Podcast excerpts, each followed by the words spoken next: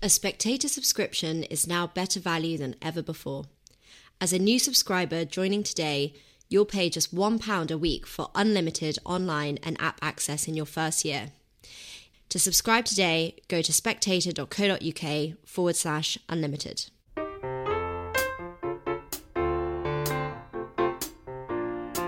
Hello and welcome to Coffee House Shots, the Spectator's daily politics podcast.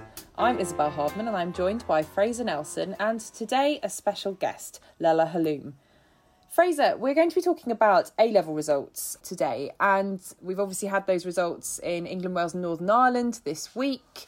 They represented a change from the last two years in that they were the first exams that students had sat since the pandemic. Just give us an overview of, of what those results were like. Well, we've had the grade inflation persisting yet again. I mean, normally you get twenty-five percent of kids get an A or A star. Last year it was forty-five percent. This year it's thirty-five percent. So the government has decided to rig it sort of halfway between normal year and last year. So that means that A star, the toughest grade you can get into the A-level system, that was achieved or given to, shall I say, fifteen percent of kids rather than eight percent of kids. Now, this is, of course, very confusing for the, the students involved. It was worse than last year's, but way, way better than a pre-pandemic year. But, of course, the problems this creates is for universities. We have, you know, by no means all A-level students go on to university. Those that do will be applying to various courses. And then you've got the situation where you've got, say, a Russell Group course, say a tough course. You would have enough places for, I don't know, the top eight percent to get A stars, but not for the top fifteen percent. But these universities are finding it impossible to distinguish, really, between anybody and what would have been the genuine top tier of results. So that is the problem with grade inflation. Superficially, it might create more happy kids, but it places a question mark under a lot of the value of these exams. It makes things very difficult for universities who aren't quite sure who to give offers to. And one of the things that was um, struck by this year was that there was hardly any offers in the clearing system. Normally, when you go into the w- websites, you can find several offers, normally from pretty good universities to do history, biology, straightforward, very good subjects. But this year, we had not only the kind of chaos of the grade inflation, but a lot of deferred entries. People who were sitting out the madness of lockdown years, who didn't want to start university, they'd have to be told to stay in their dormitory for the first chunk of the year. As a result of those deferred entries, there was a big drop in the number of places available for students this year. So you did end up with pretty much the universities offering every, everything they had to give was given on the first time around with not much left in clearing. So a lot of confusion still remains. And the system is, while tidier than it was this time last year, is still a bit of a mess. Now, Leila, I introduced you at the start of this podcast as a special guest. And that's because you are someone who got their A-level results this week. So how did it go for you?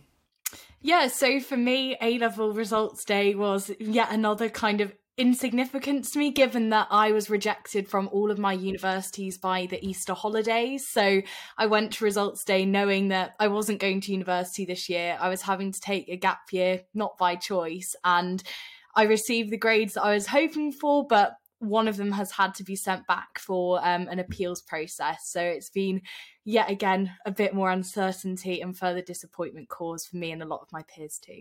And what sort of universities had you applied to?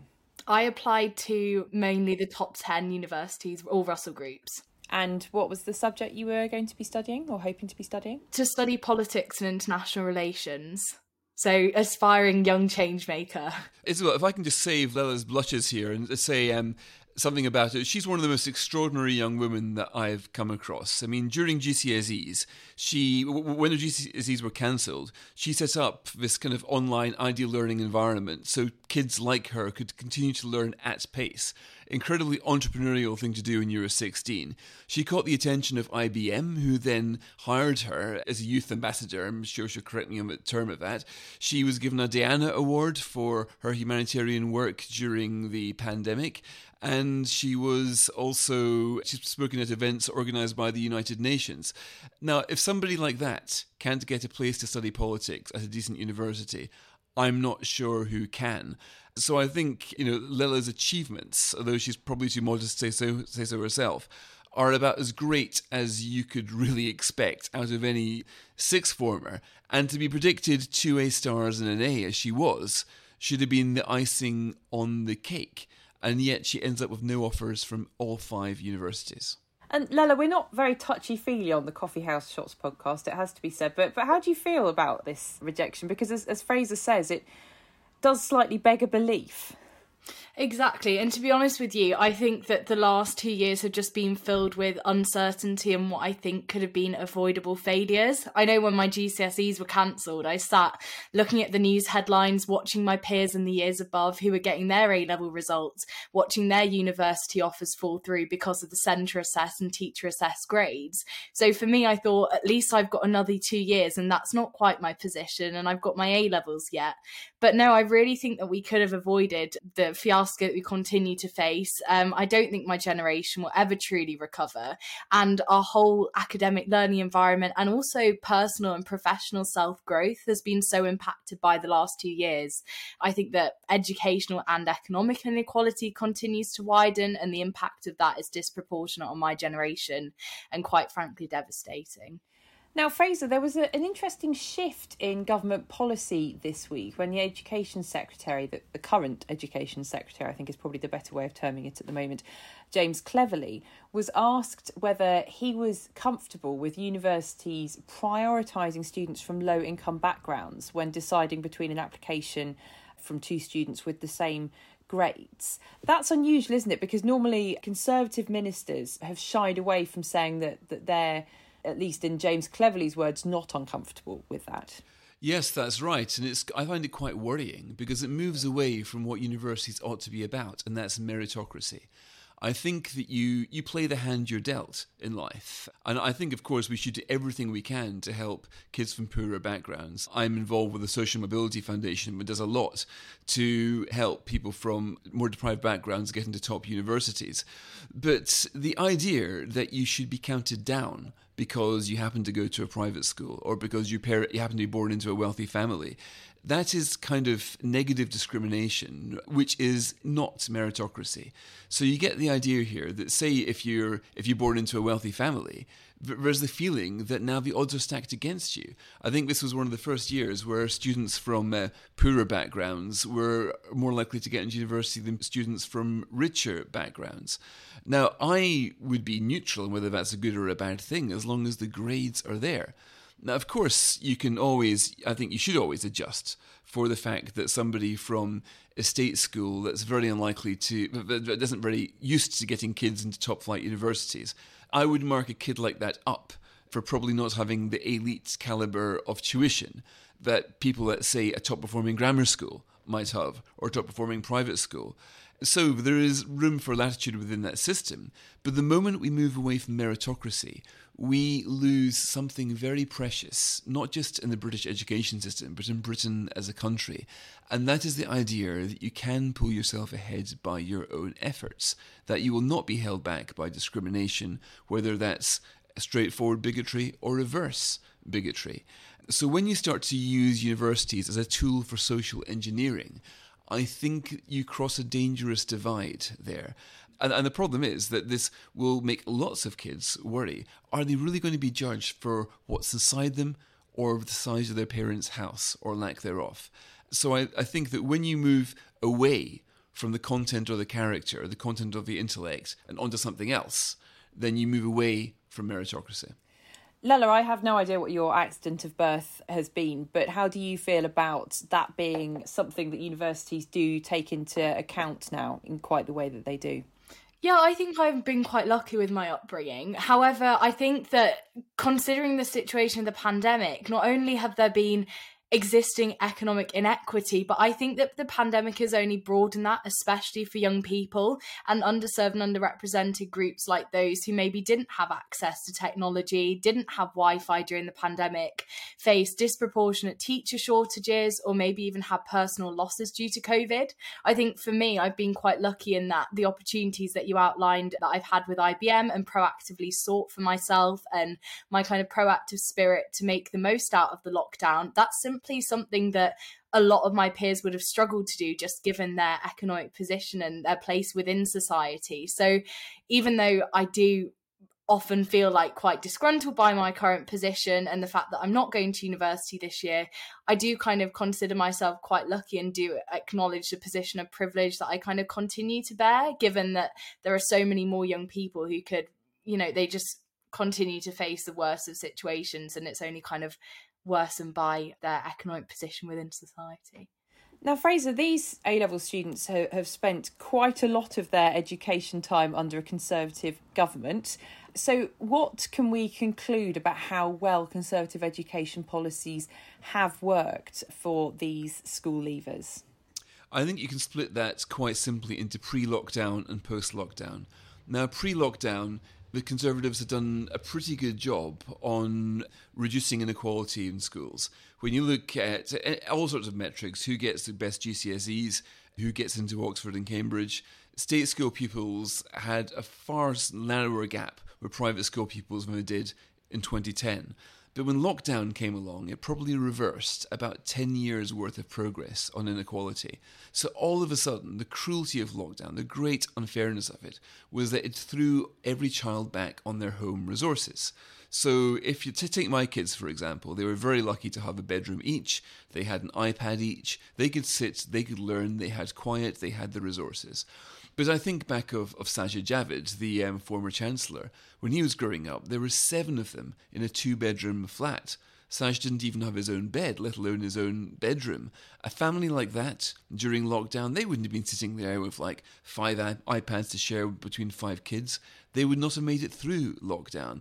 And I think it is very, very difficult to make good the damage there. And I don't really think saying to these kids, okay, let, let's give you a, a far greater mark than your work warrants, is compensation. What they deserve is remedial teaching. They deserve make-up, catch-up tuition. And that would come at a huge cost. A cost when Boris Johnson appointed an education czar to ask him how much it would cost and he got the answer, he said, no, no, I can't afford that. I'm going to spend a fraction less than that. So I think that the Michael Gove reforms, the free schools, the toughening up of the curriculum, they were very progressive in reducing the gap between rich and poor. But the damage done by lockdown has probably eroded all of that progress and more.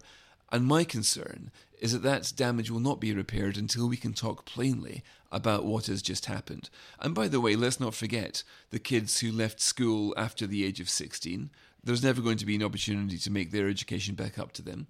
Let's not also forget the kids who were on apprenticeships. So many of them were furloughed or told that the in-work learning component of their apprenticeship was going to be cancelled during lockdown.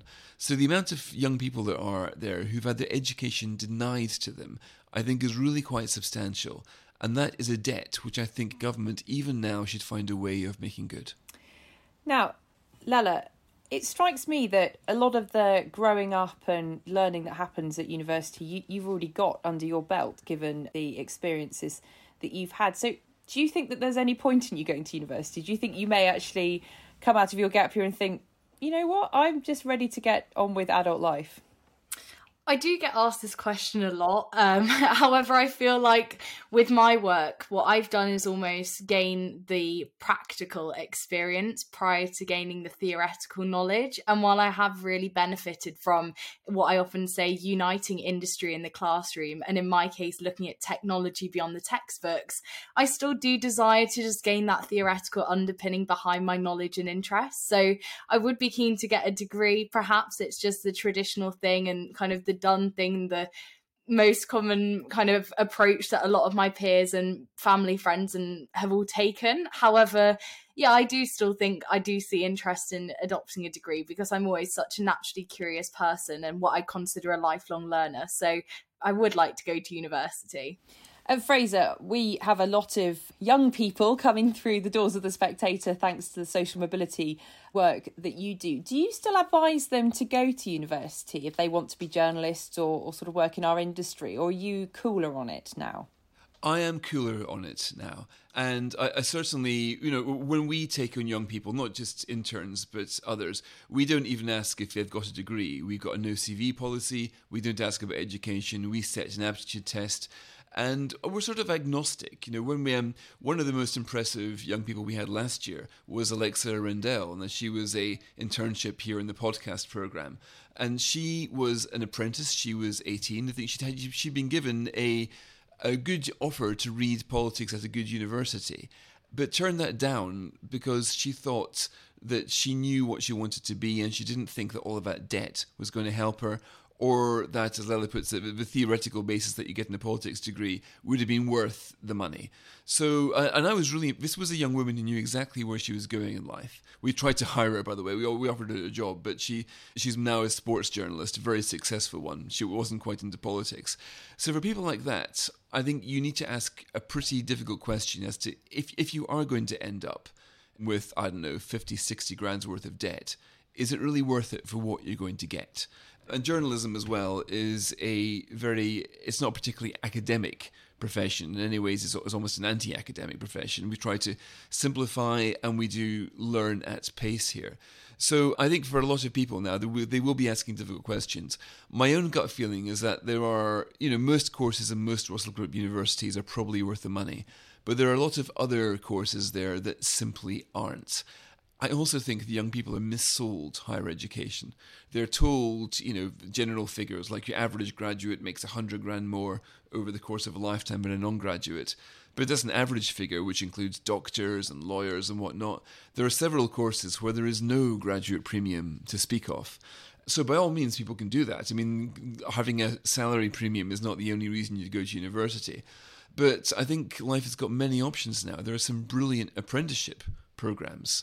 My kids go to, uh, are very lucky to go to a very good school, and that school boasts about getting people into good engineering apprenticeships with as much pride as they would boast getting somebody into Oxford or Cambridge, and quite right too.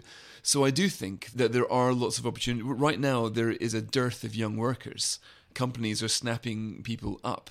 So there are lots of options. And also universities, I think, have got a lot to do to prove that, especially with the way they've been withdrawing tuition during lockdown, prove that they're worth the money. Thank you, Fraser. Thank you, Leila. And good luck with your future as well. Thank you for joining us. And thank you for listening.